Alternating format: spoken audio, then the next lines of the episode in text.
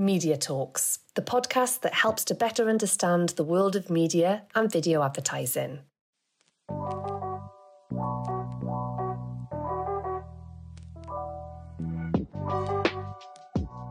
Hello and welcome to the fourth edition of Media Talks and the last one for this year 2021. For this festive edition, I'm truly delighted to welcome Thomas Bremond, SVP and CRO International at FreeWheel. Bonjour Thomas, and thank you very much for joining us today. Bonjour Emmanuel.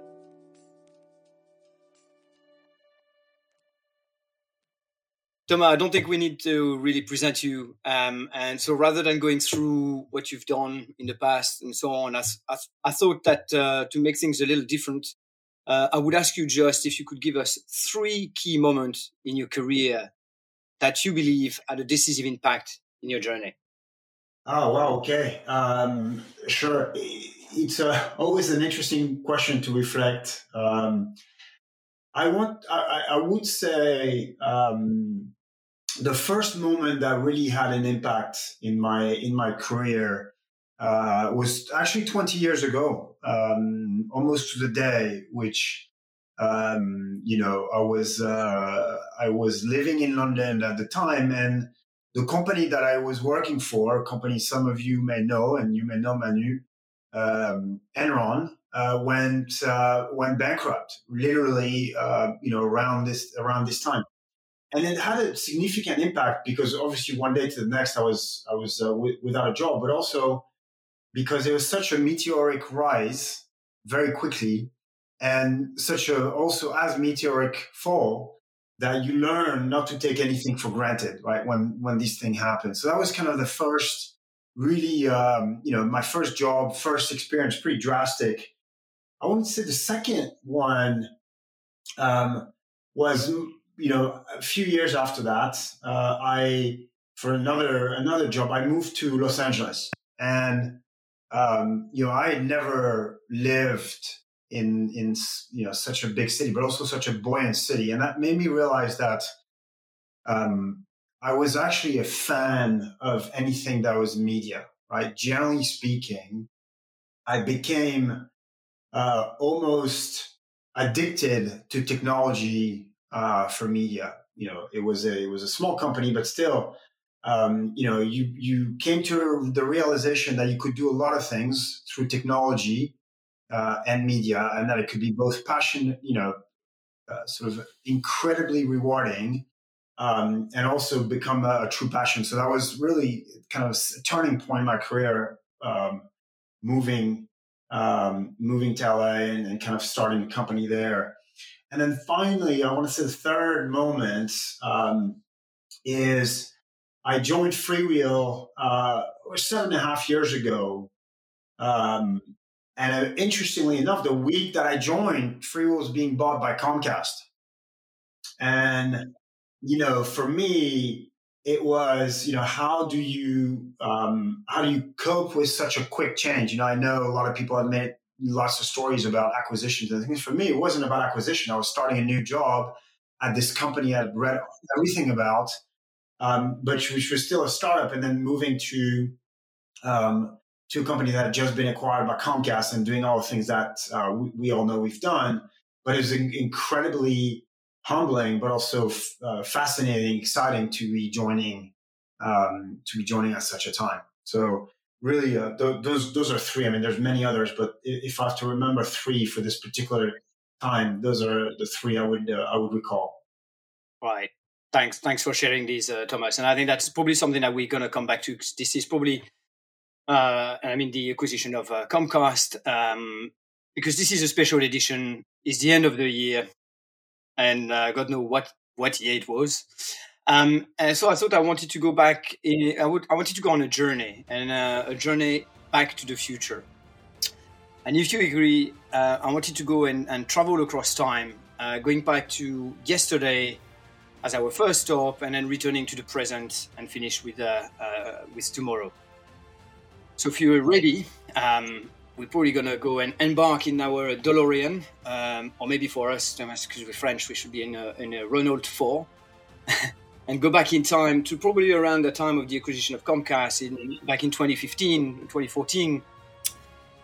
And my first question was just about what have we learned in the last past 5 to 6 years, and what have been the kind of the most striking moment in the media industry? Maybe I'll add another question later, but maybe let's start with those ones. Sure. I'll speak. I can't. It would be a very long conversation if we decided to speak about the vast media industry. So we'll try to focus on things that we know, right, Manu? And humbly kind of take that journey together. But if we come back to, the annual sort of end of year event that you and I have done a ton of, and 5, 6 years, or even 7 years when I joined the company, the problems and the opportunity that existed in front of TV were vastly different, but more generally the same. And I'll say that, at the time, what we were looking to do was look at video and the new non-linear videos, call it that way, or the evolution of the broadcast world, and how you would monetize that in a way that was different from your traditional sort of display world, right? We all knew that video would be big and that video would be different, but we also knew that, video was a big opportunity, but that it needed to be treated in a very specific way. So when we spoke with many of the large media community that was trying to monetize video, we quickly realized that one of the problems, we needed to solve was making sure that the advertising experience for users would be non-intrusive, would be in relation with the content they were watching, would be in relation with the device and who was watching. And that was a big thing that had not existed before. And I believe that because some of these things have been done right, by us, but also by other people, we've been able to showcase and prove the power of video, right? And make TV, if you will, very powerful and continue to be very powerful in the broader sort of video space.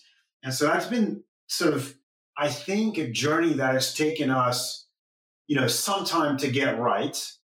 And we're there. And we are, you see a lot of platforms now that have been born, purely on AVOD, and others, of course, on SVOD, but for the simple reason that it's become acceptable and, frankly, a very good experience for a customer or a user like you and I to watch video in, outside of our main device. And so that's been a very good success. And, again, a key achievement from this industry of the past 6 years.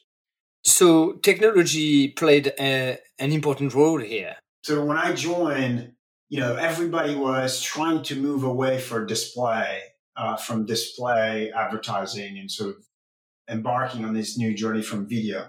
But the tools that were at people's disposal, at big media groups' disposal, were still very much media-focused, sort of display-focused, as opposed to TV-focused. And, everybody has learned that tech, creating tech for TV is not easy, right? It's not something that is for the faint of heart. But if you do it right, it works and it grows TV. But we have to be careful and always remind ourselves that, it's not display, it's TV, right? And I'm sure we cover this as we go along the path to the future. But in a time where TV was entirely linear, bringing technology that suited the evolution of TV was very much, front and center, without even thinking about the methods, the different methods of trading and how that's evolved over the past 5, 6 years. Maybe if we move, and we went through, we're still in the past, and we've went through a kind of a rough 18 months. What are some of the and TV has changed quite radically over the last couple of years? What are sort of learnings from your perspective? Well, 18 chaotic months aside, because let's be honest, whilst we need to learn a lot about how we behave as consumers, how we behave as humans, just generally speaking, if we look at our industry, there's been an acceleration of what I would refer to as two factors. One, TV consumption. Yes, it is a fact that we're all connected now, and therefore the explosion of something that we refer to as CTV or connected TV has had a massive impact in our world and our just general ecosystem world. But also, that has led to a massive automation of the industry, right? If you think about the complexity that this has removed, right? Because everything is now digital, right? We have evolved from a world that had the vast majority of its consumption in the linear world where, it's a very technically complicated world to something that is much easier to control and to manage. And that has accelerated the transition to new methods of trading, to new transaction types, to new people buying TV and things like that. So it's been incredibly interesting. And that's been a key learning, frankly, of the last 2 years is not only has our habit of watching TV changed, the way our industry has coped with this change has been rapid as well. So let's go back to today, here and now. What would you say are the sort of the main challenges for the premium video ecosystem, and what should broadcasters and probably marketers, and I mean by marketers, the brands and the agencies, what should they think about? No, look, that's always the huge question, one that we spend a lot of time trying to solve in various forums and conversations. I would say that if you think about the conversation we just had around what's changed in the last 18 months or what's accelerated, it's also particularly important to make sure that we're not accelerating, at speed that get out of control, right? Because, TV is still very complex. Let's not kid ourselves. There's still rules which are there for good reasons. You can't broadcast things that shouldn't be broadcast at the wrong time in front of the wrong people.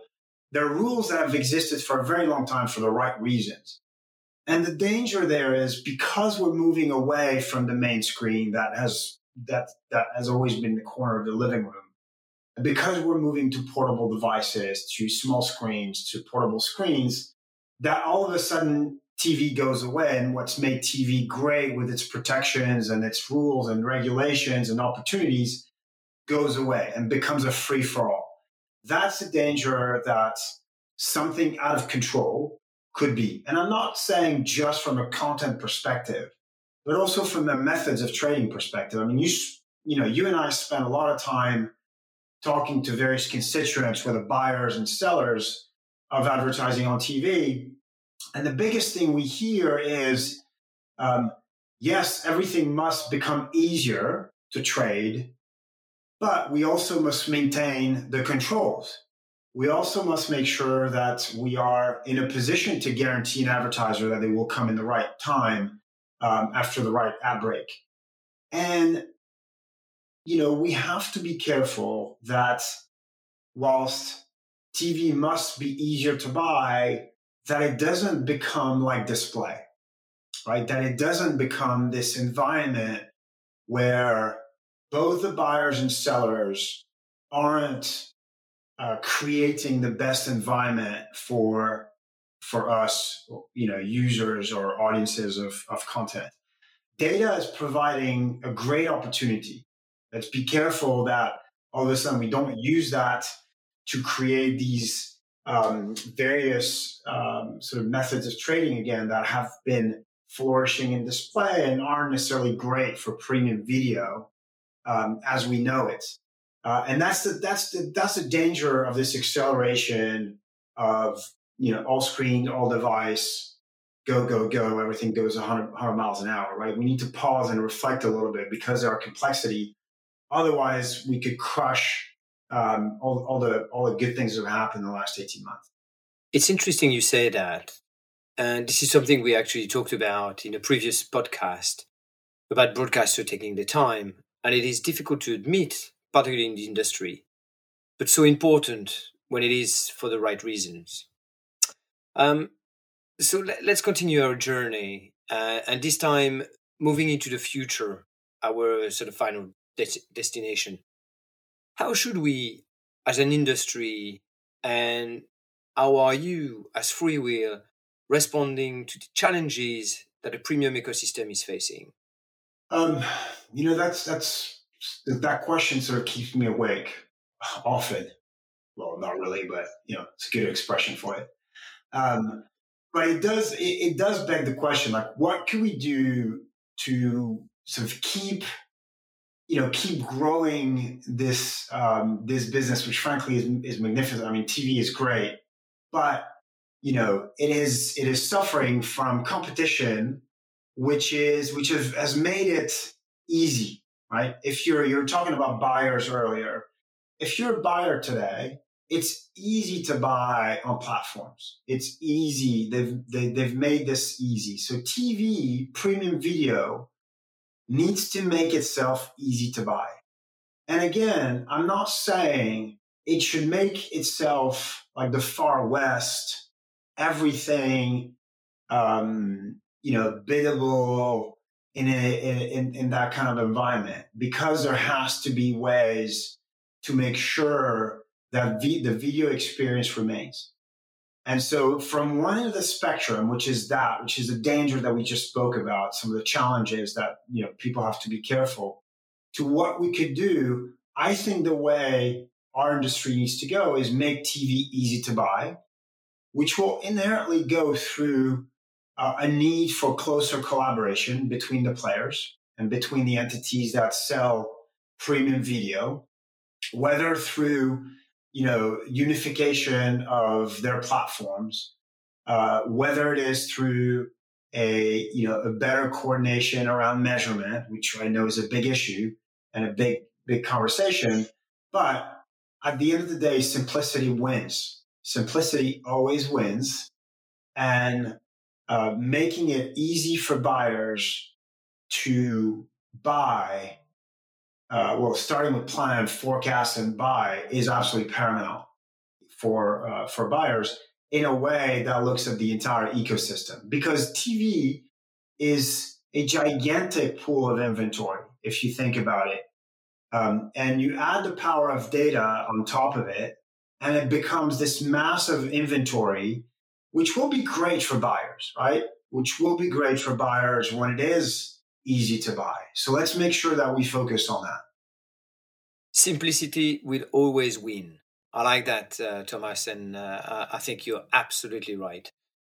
So I guess this will be the sort of the next endeavor to make this unique inventory of premium video easy to access, buy, and transact on. Well, that's it. We have reached our final destination. Thank you, Thomas, for your inspiring insights on this journey. Clearly some challenging time ahead, but I think that makes it all the more exciting. Before we leave, I'd like to end my podcast on a slightly different note. So to continue with the tradition, I just wanted to ask you if you could share with us something that you really care about.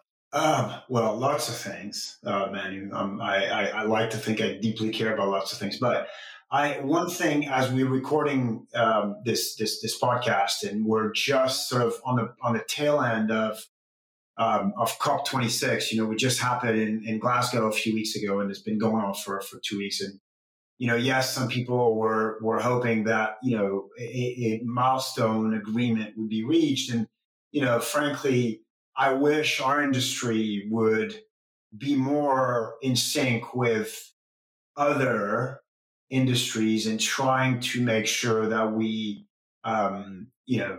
deeply care together about these climate change issues. I mean, we're lucky to work for a company and that is a sister company to Sky, and Sky was super active at COP. It made me feel very proud, but also realized that, you know, Sky is a very single voice in this today, and that we need to accompany them much more than we have in the past along this journey of transforming our business once again. I could not agree more. And thank you for bringing this up, Thomas. Sustainability is something that I'm also very passionate about. And there's so much that needs to be done. And this is so critical and such an important topic, which we need to tackle head on. And in fact, contrary to what we were mentioning earlier, at this time, I think velocity will be essential. All right. Well, thank you again, Thomas. It was a real pleasure to talk to you. Thank you, Manu. And thank you to all our listeners. I shall wish everyone a wonderful festive season, end of the year break, and we are very much looking forward to returning in 2022. Until then, goodbye.